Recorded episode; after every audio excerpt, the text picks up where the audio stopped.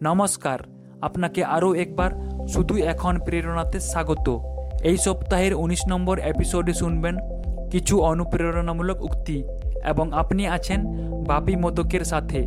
যে ব্যক্তি ঝুঁকি নিতে আর নিজের উন্নতি করতে দ্বিধাবোধ করে তার ভবিষ্যৎ অন্ধকারেই থাকবে। বিদ্যা থেকেই বিনম্রতা আসে, আর এই বিশ্বে বিদ্যা এমন একটি সম্পদ যেটি কেউ ছিনিয়ে নিতে পারবে না। অধ্যয়ন দ্বারাই সব থেকে বেশি জ্ঞান অর্জন করা সম্ভব। তাই জ্ঞান অর্জনের জন্য ভালো বইয়ের সংস্পর্শে থাকা অত্যন্ত জরুরি। খারাপ পরিস্থিতির মোকাবিলা করতে না পারলে জীবনে কোনো কিছুই অর্জন করা সম্ভব নয়।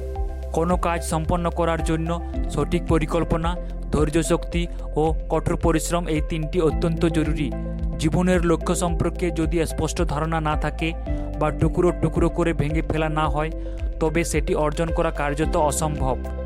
সময়ের পূর্বে নিজেকে কখনোই পরিপক্ক ভাবা উচিত নয়। এমনি মনোভাব ক্ষয়ক্ষতি হওয়ার সম্ভাবনা বাড়িয়ে দেয়। তাই উজ্জ্বল ভবিষ্যৎ গড়ে তোলাও সম্ভব হয় না। অর্জিত জ্ঞানকে কোনো কাজেই লাগানো যাবে না, যদি উদ্দেশ্য শুভ না হয়। সময় বাঁচানো একটি ভালো অভ্যাস, তবে সময় বাঁচানোর দায়িত্ব নিজেকেই নিতে হবে। উজ্জ্বল ভবিষ্যতের দিকে এগিয়ে যাওয়ার জন্য এই অভ্যাসটি জরুরি। বইয়ে বহু মূল্যবান তথ্য লুকিয়ে আছে। বই অধ্যয়নের জন্য সময় ব্যয় করলে তার প্রতিফলন জীবনভর পাওয়া যায়। নিজের উপর থেকে বিশ্বাস হারালেই মনে সন্দেহ জেগে উঠবে। তাই নিজের উপর থেকে কখনোই বিশ্বাস হারাতে নেই।